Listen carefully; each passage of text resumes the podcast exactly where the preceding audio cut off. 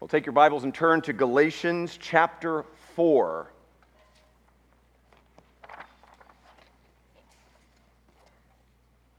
Last week we ascended a, a, mountain, the treacherous terrain of Galatians 3, verses 15 through 22 or so, where we found some technical details about the relationship of the law of God with the promises of God to Abraham specifically. We found there that the law did not replace uh, the covenant to Abraham, and indeed, Jesus Christ is the fulfillment of God's promises to Abraham, and thereby we receive, because we're united to Christ, we receive all of the promised blessings of Abraham.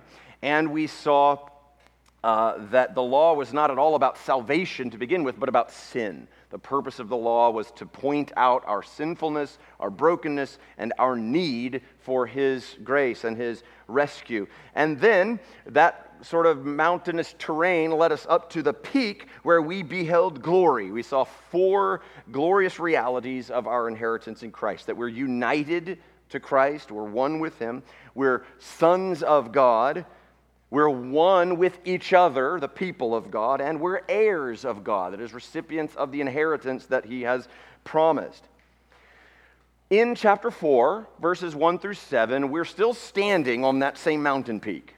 We're still looking out at the same scene, but now we're zeroing in on a particular aspect of the horizon, as it were. It's like we've got a focal point in our binoculars and we're zooming in uh, to get a closer look. And so the verses that we'll look at today, chapter 4, verses 1 through 7, specifically expound for us the status and experience of sonship. What does it mean to be sons of God? And here's the main idea. I'll give it to you up front, and then hopefully everything I say after this will simply reflect and expand on this idea. The idea is this In Christ, you receive all the rights and delights of sonship. It might be a little cheesy to be a rhyming thing like that, but it might help you remember it. In Christ, you receive all of the rights and delights of sonship. That is the status and the experience of being God's sons. J.I. Packer, perhaps the greatest theologian of the last hundred years, said this about the doctrine of adoption and sonship. He says, If you want to judge how well a person understands Christianity, find out how much he makes of the thought of being God's child and having God as his father. If this is not the thought that prompts and controls his worship and prayers and his whole outlook on life, it means that he does not understand Christianity very well at all. It could be said that our understanding, our recognition, our appreciation of being God's sons is the most fundamental aspect of our Christian life and of our relationship to Him. I think you'll see that as we go through these verses. Let me read for you all seven of our verses Galatians 4 1 through 7, and then we'll take these apart and see what the Lord has for us here. I mean that the heir, as long as he is a child, is no different from a slave, though he is the owner of everything but he is under guardians and managers until the date set by his father. In the same way, we also, when we were children, were enslaved to the elementary principles of the world. But when the fullness of time had come, God sent forth his Son, born of woman, born under the law, to redeem those who were under the law, so that we might receive adoption as sons. And because you are sons, God has sent the Spirit of His Son into our hearts, crying, Abba, Father. So you are no longer a slave, but a son. And if a son, then an heir through God. In Christ, you receive all the rights and delights of sonship. Let's look first at the rights or the status of sonship. And this is primarily the work of the Son, work of God the Son, Jesus Christ, to provide for us the status of sonship. Now, he begins by saying, I mean that, which obviously points us back to what he had just said. He's still helping us understand the same reality, namely, that because we are in Christ, we are recipients of God's promises to Abraham. That's what he had just said. And so he's expanding here. What do these promises include? And it's good for us to note then that the theme of inheritance is woven throughout these verses. If you read back through chapter 3, you'd find over and over reference to the promises made to Abraham, the promised blessing that would come to the Gentiles, the receiving of the promised Spirit, the inheritance that was to come. You'd find that over and over in chapter 3. And so he's continuing here this theme of inheritance. Chapter 3 ended with the statement If you are Christ's, then you are Abraham's offspring, heirs according to promise. And to be an heir means to be in line to receive an inheritance, right? To say we're heirs implies that we have the right to an inheritance. And so that's what he expands on in these verses. And he mainly expands on it through an analogy of a child heir and a slave in the same household. Now, obviously, this is a culturally located example. In the Greco Roman world, uh, a slave would often work in the home of a wealthy person. They would hire this slave to guide and guard the, the children and to sort of take care of their belongings until the child was old enough to take possession of the inheritance himself. And so the child heir he says, in this case, is not really much different than a slave in his experience as a kid growing up. He may be vaguely aware of the inheritance he has coming, or he may not, but he doesn't have any access to it, right? The child who's heir to the inheritance has no way to get it because, he says, a date has been set by his father, at which point the son would take possession of that inheritance. And so, in this way, he's much the same as the, the slave in that household. He's, uh, he's, uh, he has no real standing in the family, no real access to his father's wealth in terms of this inheritance. And he applies that reality to us, to, to Christians. He says, in the same way, we, verse 3, in the same way, we also, when we were children, were enslaved to the elementary principles of the world. Now, this essentially would have been before Christ came. And we'll talk more about that in verse 4. But without, we were without access to the Father's estate, as it were. We were entrapped under the curse of the law, which he told us about in chapter 3, verses 10 and 13. Indeed, that's what he said Christ came to redeem us from by becoming a curse for us. The curse of the law essentially was this you must obey all of the law or you will be judged by it.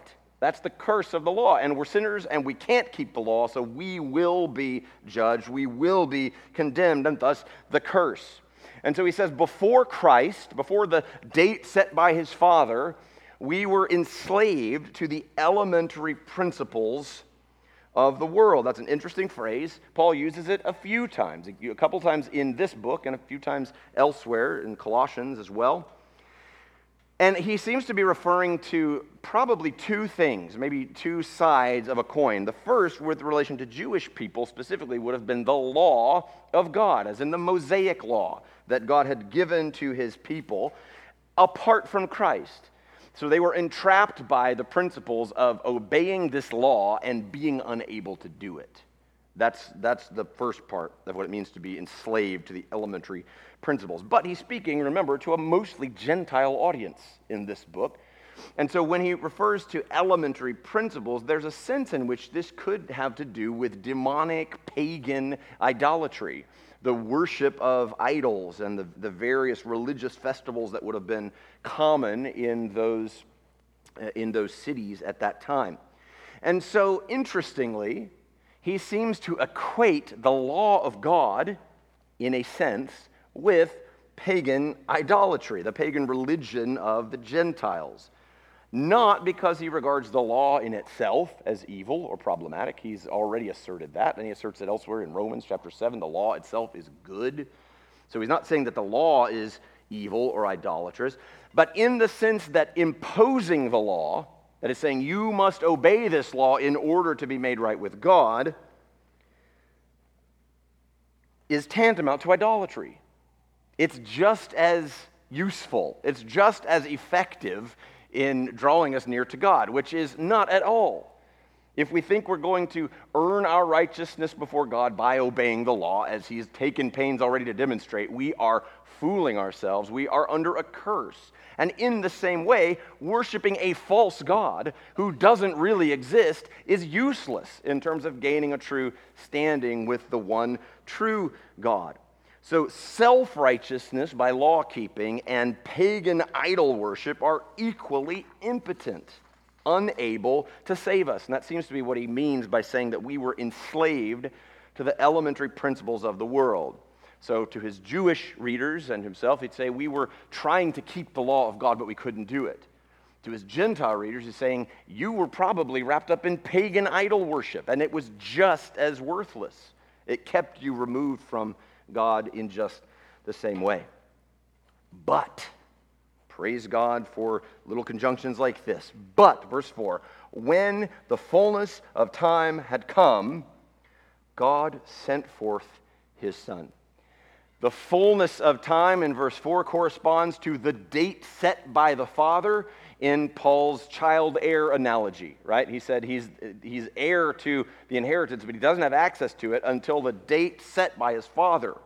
And now, referring to our spiritual lives and our relationship to God, he says, when the fullness of time had come. In other words, the date that had been set by our Father, God sent forth his Son. And we have beautiful verses here ex- expressing and expanding on Christ's incarnation, that is, the taking on of human flesh, and redemption. And we see how Christ's incarnation and redemption completely change our story. Our story had been we were enslaved, we were under guardians and managers, we were not able to uh, save ourselves. We were uh, apart from, separated from the, the inheritance that He had for us. And now in Christ, everything changes. I want you to notice that the Son of God became like us. He became like us. Look at there in verse 4. When the fullness of time had come, God sent forth his Son, two little phrases, born of woman born under the law.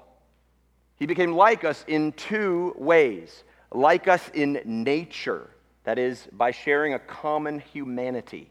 To say that he was born of woman is to say he was born just like the rest of us.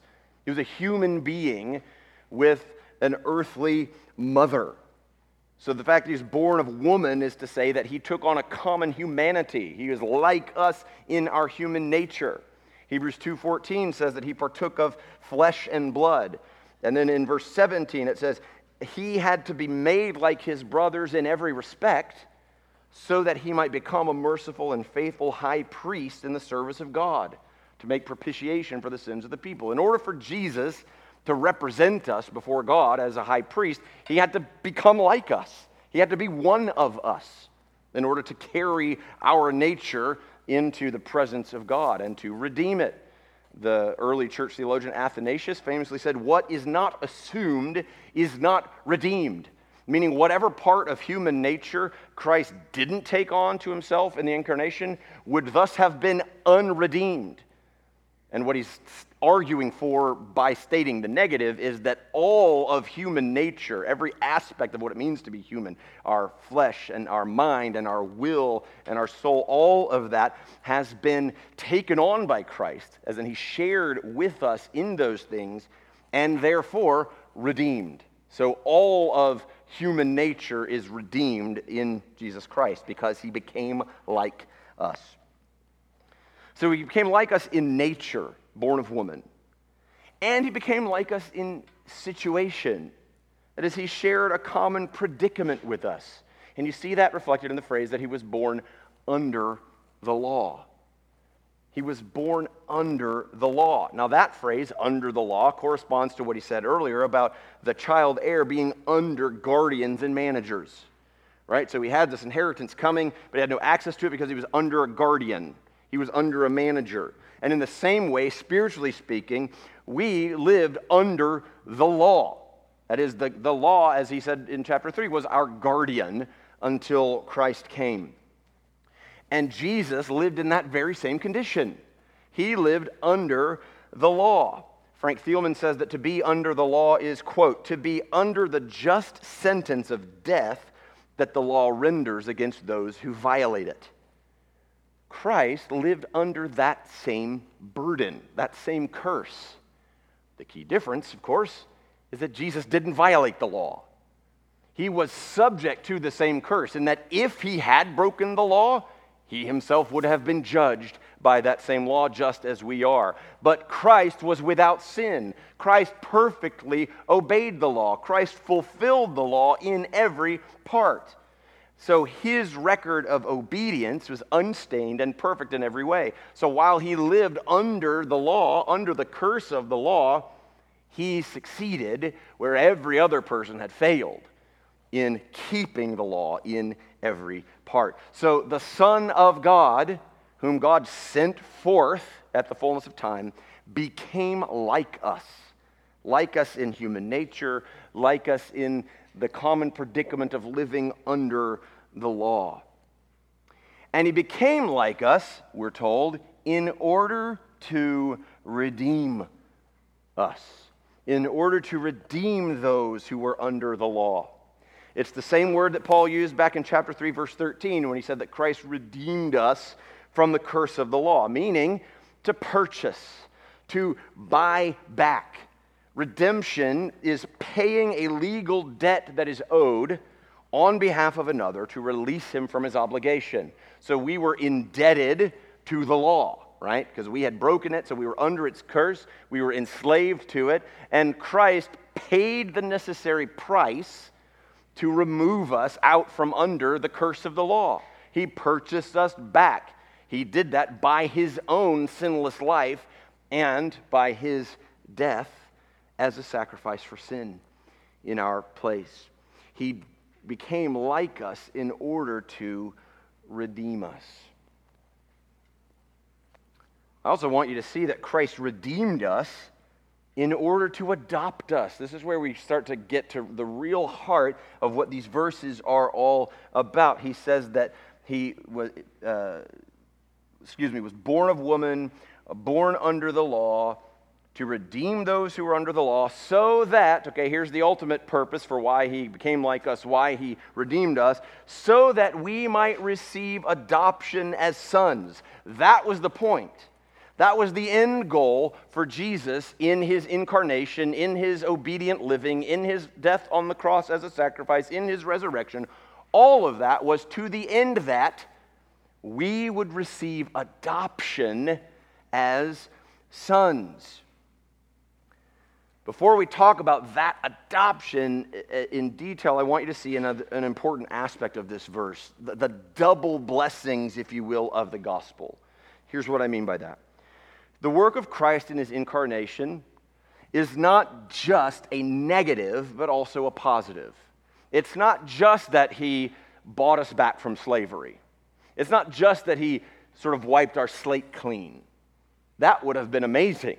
That would have been good and merciful and gracious of him. But it's not just that he has released us from righteousness by law and relieved us of sin's penalties, it's also that he has adopted us as sons.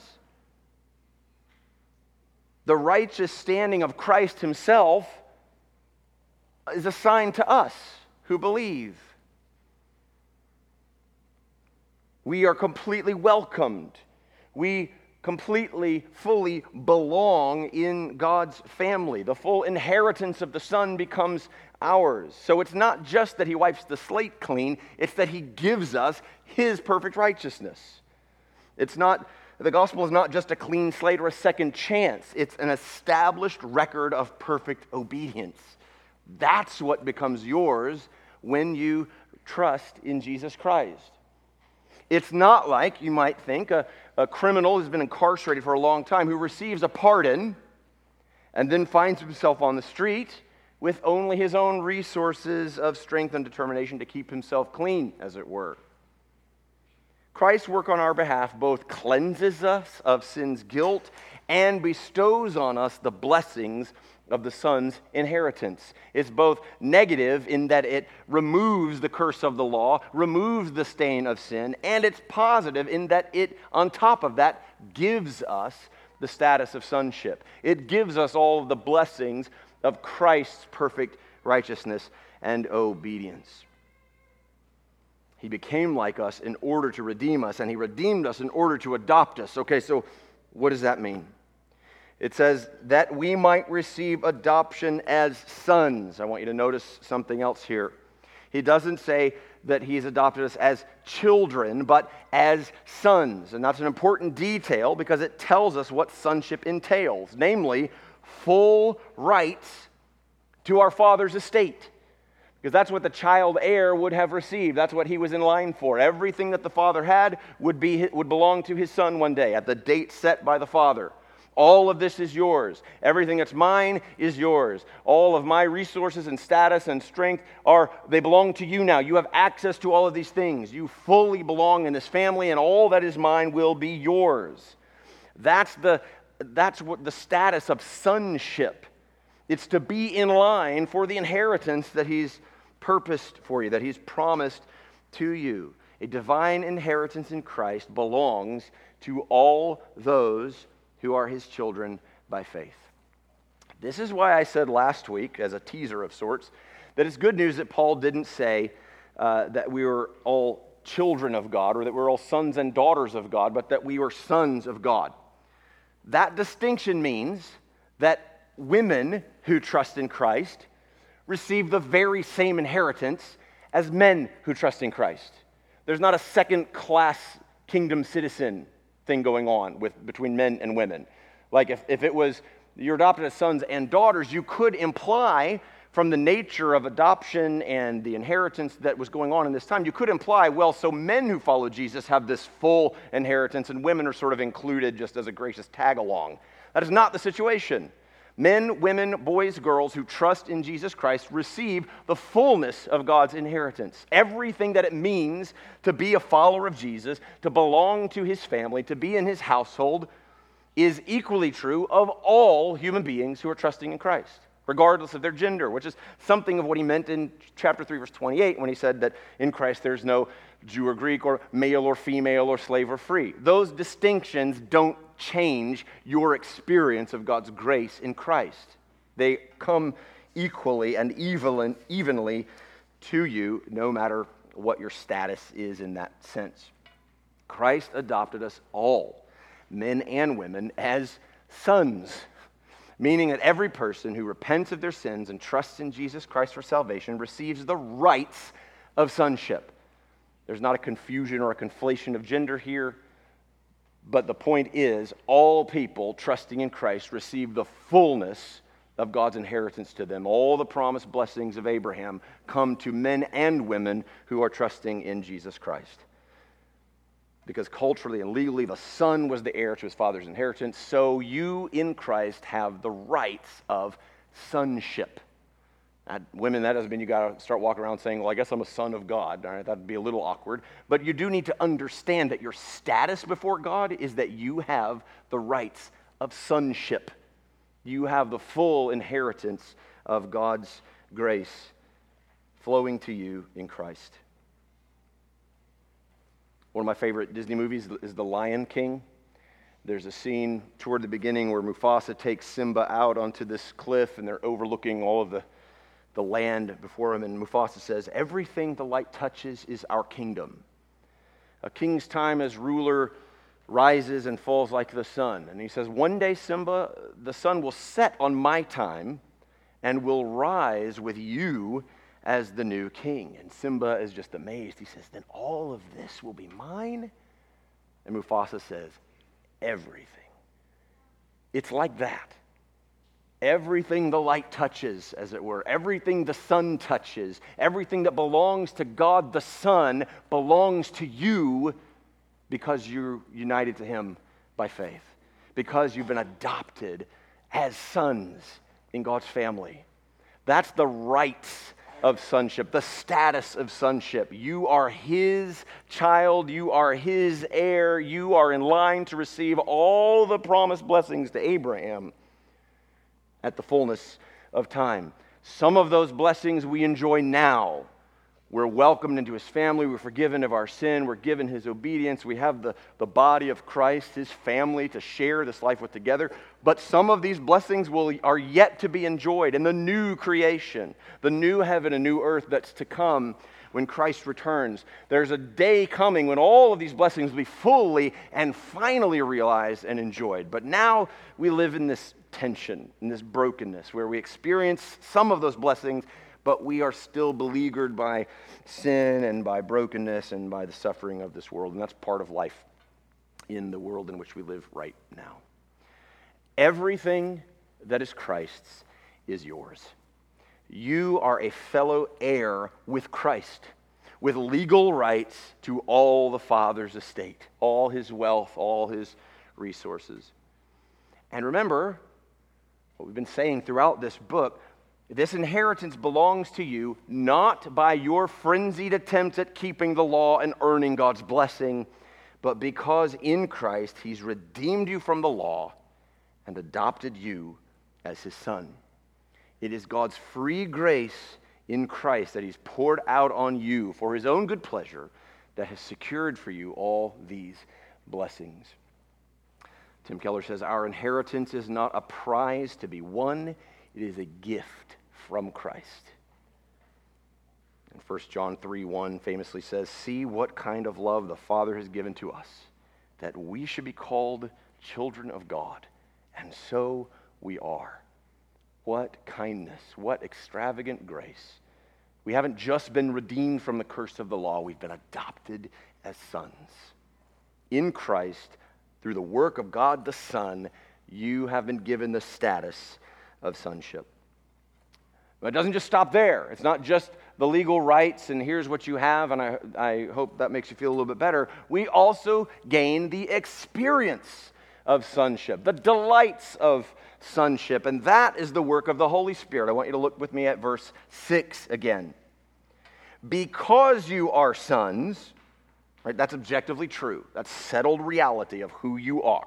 Because you are sons, God has sent the Spirit of His Son into our hearts, crying, Abba, Father. God has sent, this is the exact same Greek verb that was used for sending forth His Son. God, in the fullness of time, God, sent, God the Father sent forth His Son. And now, because we are sons, God has sent forth His Spirit. This is the Holy Spirit, to be sure, but it's also interesting that He calls it the Spirit of His Son.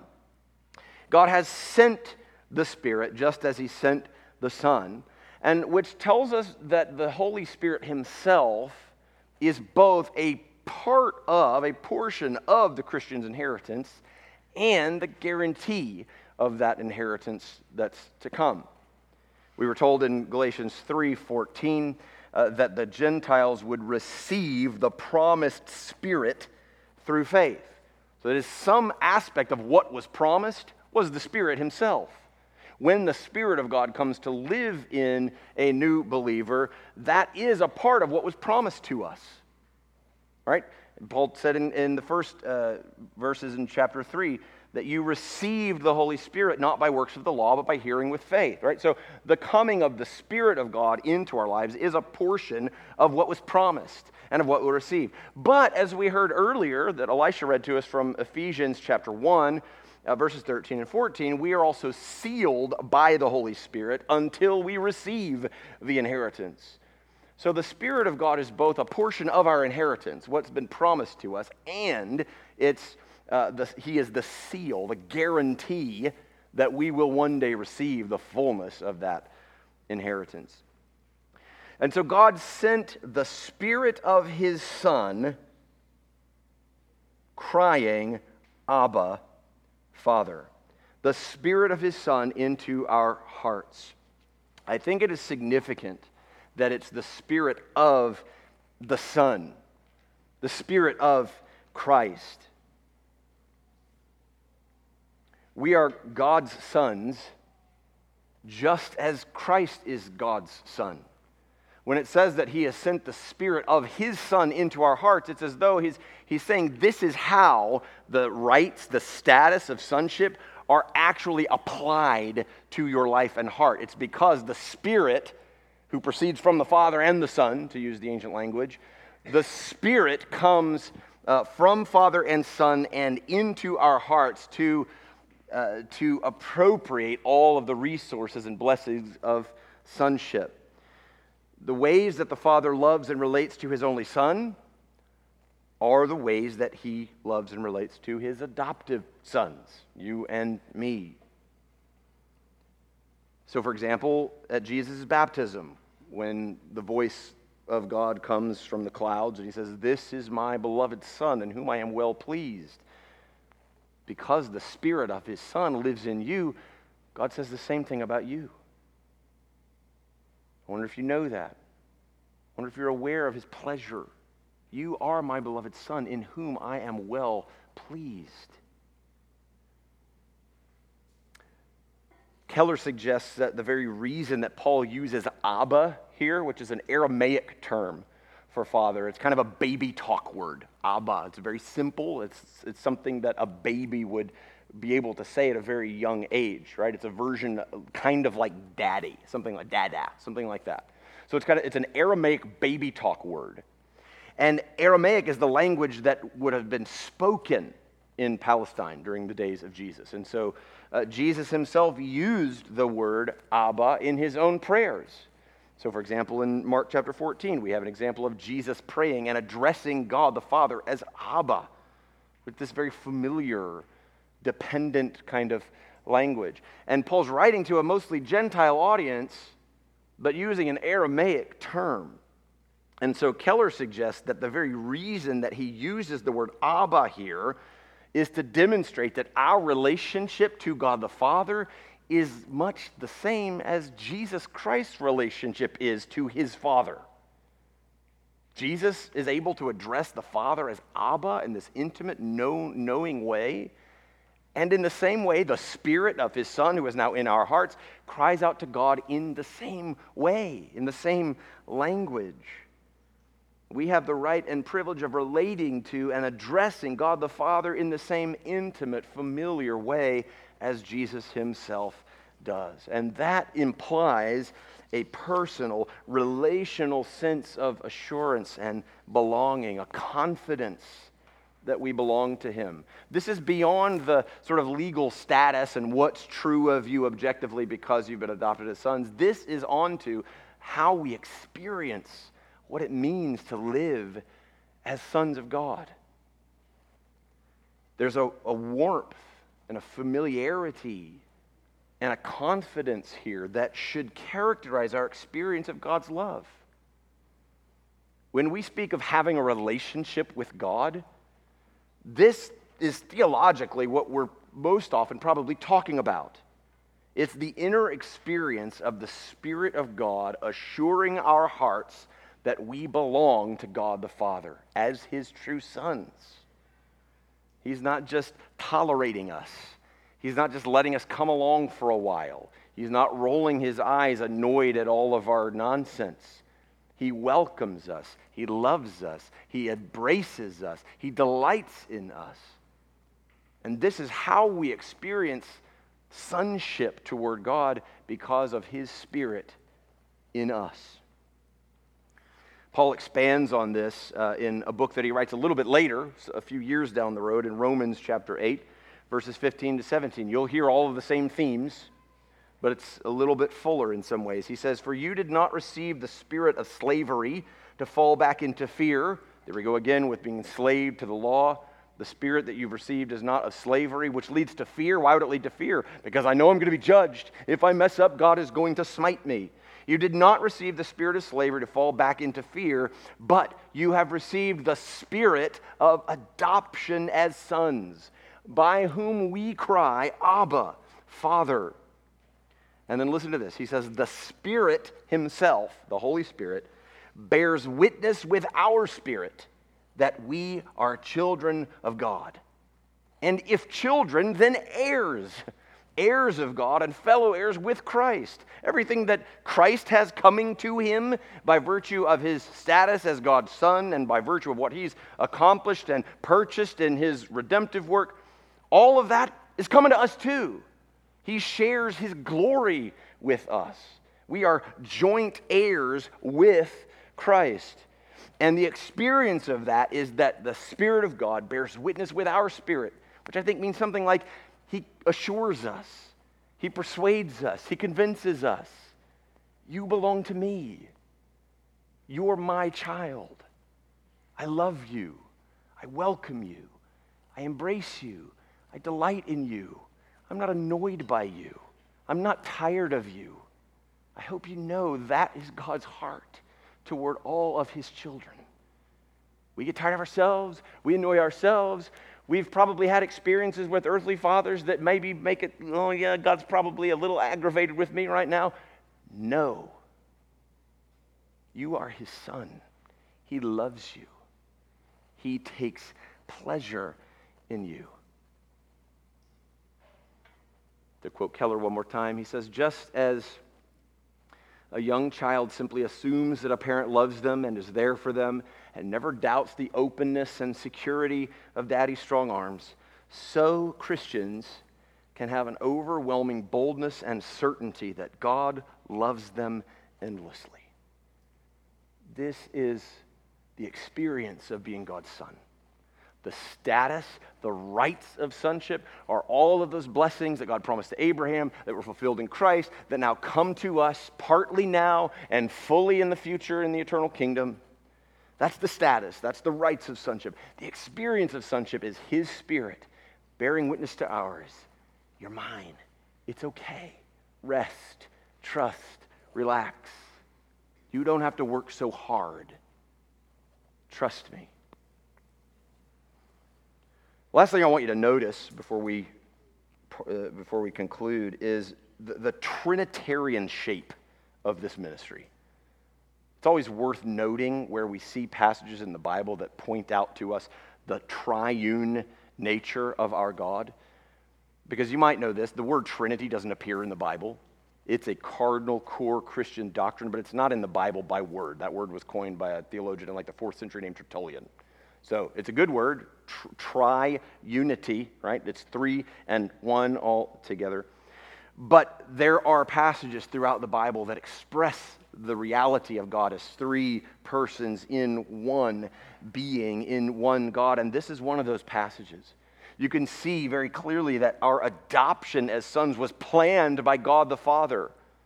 He's the one who set the date, right? He's the one who, who had that fullness of time moment to send forth the Son. He is the one who sends the Son and then sends the Spirit into our hearts. God the Father has planned for our adoption. You can see clearly that our adoption is purchased by God the Son. It is the Son's work in his incarnation, in his obedient life, in his death on the cross, in his resurrection from the grave. It is the Son's work that purchases for us, secures for us the status of sonship. So our adoption has been planned by God the Father, it's been purchased by God the Son, and it's been applied by God the Spirit. It is the Spirit of God who in our hearts cries out to Him as Abba, Father. It's His Spirit that bears witness to our spirit that we belong to Him. It's His Spirit that seals and guarantees our inheritance until we receive it in full. The triune God has planned, purchased, and applied your redemption and your adoption. This is how secure you are in God's family. The three persons of the triune God have worked in unity from eternity past to secure your place in his family and to bestow upon you all the blessings of sonship. The promises made to Abraham, fulfilled in Christ, and granted to you by faith. In Christ, you receive all the rights and delights of sonship. Now we've got to ask the question is everyone a son of God?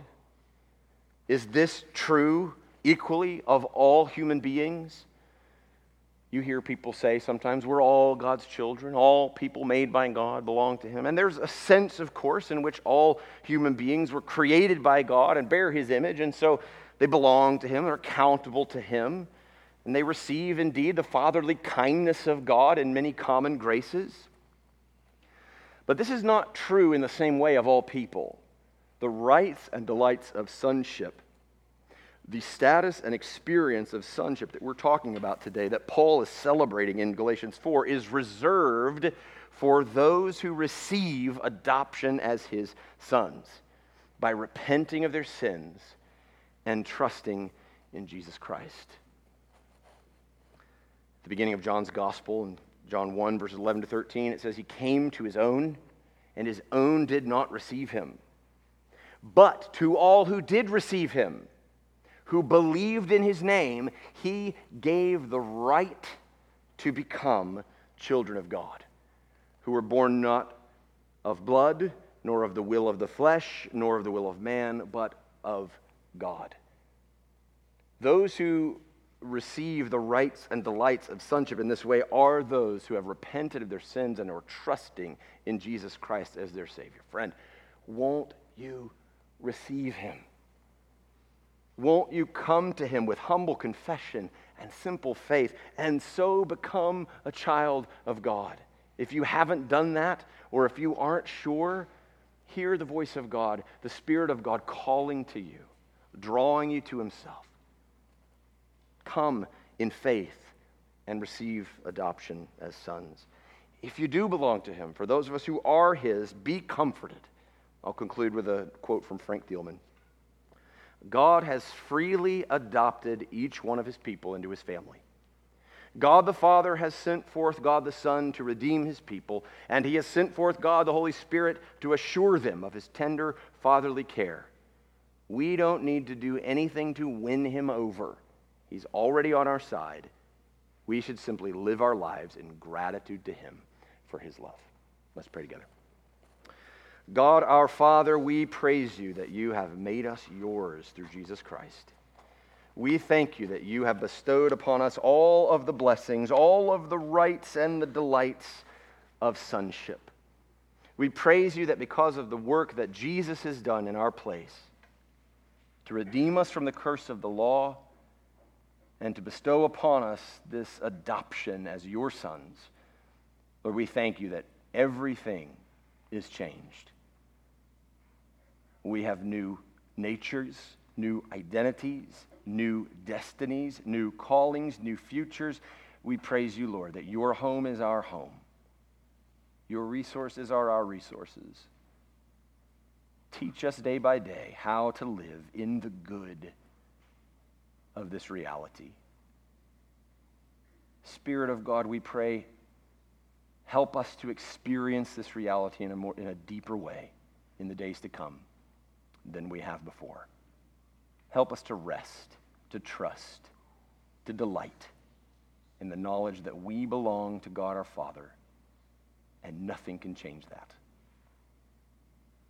In Christ's name we pray. Amen.